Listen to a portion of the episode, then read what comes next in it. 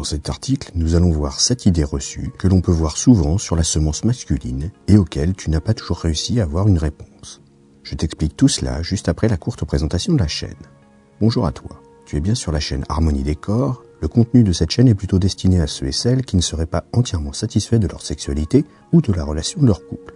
J'évoque ici tous les sujets liés au sexe, sans filtre et sans tabou. Je te recommande donc de t'abonner à la chaîne et d'activer la clochette pour être notifié des prochaines sorties.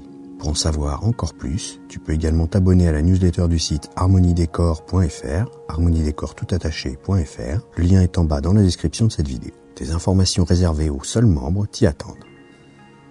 Dans cet article, je vais t'aider à y voir plus clair sur la semence masculine. Il existe beaucoup d'idées reçues et beaucoup de rumeurs qui circulent à ce sujet. Je vais donc éclairer tout cela pour toi. Je te propose d'entrer tout de suite dans le sujet. La quantité de production est phénoménale. Pour commencer, contrairement à ce que l'on pense, la quantité moyenne éjectée lors d'une éjaculation est comprise entre 1,5 et 6 ml. Pour référence, une cuillère à café contient environ 5 ml. La quantité évacuée est directement proportionnelle au temps passé entre deux éjaculations. Il faut environ 3 jours pour remplir les réservoirs à spermatozoïdes situés dans les bourses. À chaque éjaculation, les réservoirs ne sont donc jamais vidés, ce qui permet de continuer à décharger plusieurs fois dans un temps rapproché. Cependant, à chaque nouvelle éjaculation, le sperme sera de moins en moins abondant. Il est donc très facile de savoir si un homme a eu des rapports sexuels dans les trois derniers jours. Pour cela, il te suffit d'avoir une bonne connaissance de la quantité moyenne produite par celui-ci après une période d'abstinence d'au moins trois jours. Attention cependant, il faut aussi prendre en compte la masturbation et ne pas immédiatement accuser son partenaire d'être allé voir ailleurs. Deuxième idée. Le sperme est un mets de qualité. En général, chaque millilitre de semence contient entre 20 et 300 millions de spermatozoïdes.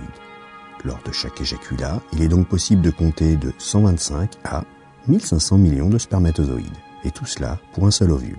Il est facile de comprendre que le chemin pour y arriver doit être fortement semé d'embûches.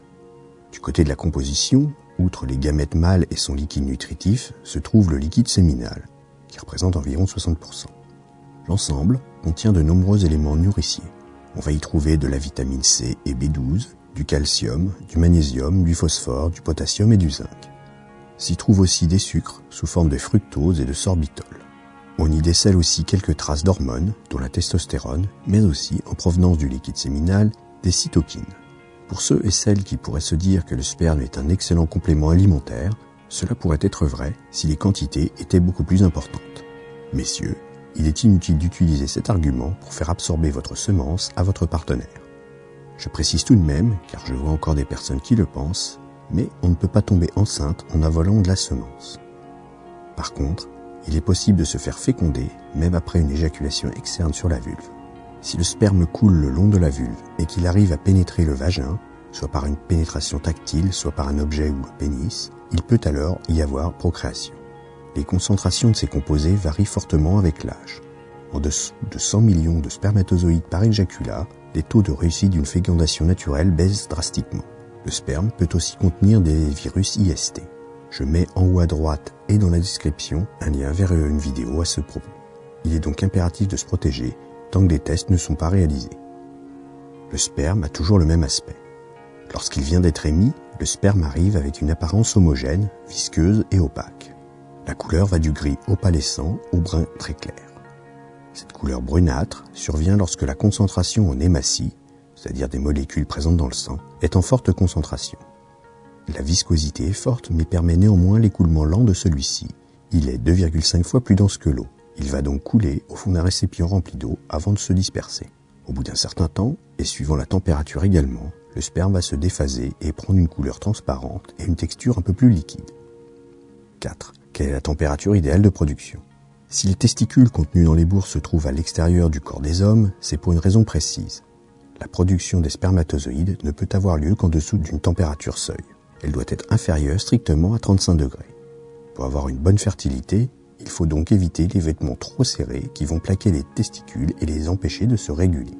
En effet, le muscle crémaster va remonter ou redescendre le testicule dans la bourse pour le rapprocher plus ou moins du corps pour adapter la température. A l'inverse, cette caractéristique peut être utilisée comme moyen contraceptif initial. Il existe ainsi des dispositifs masculins qui se présentent sous deux formes.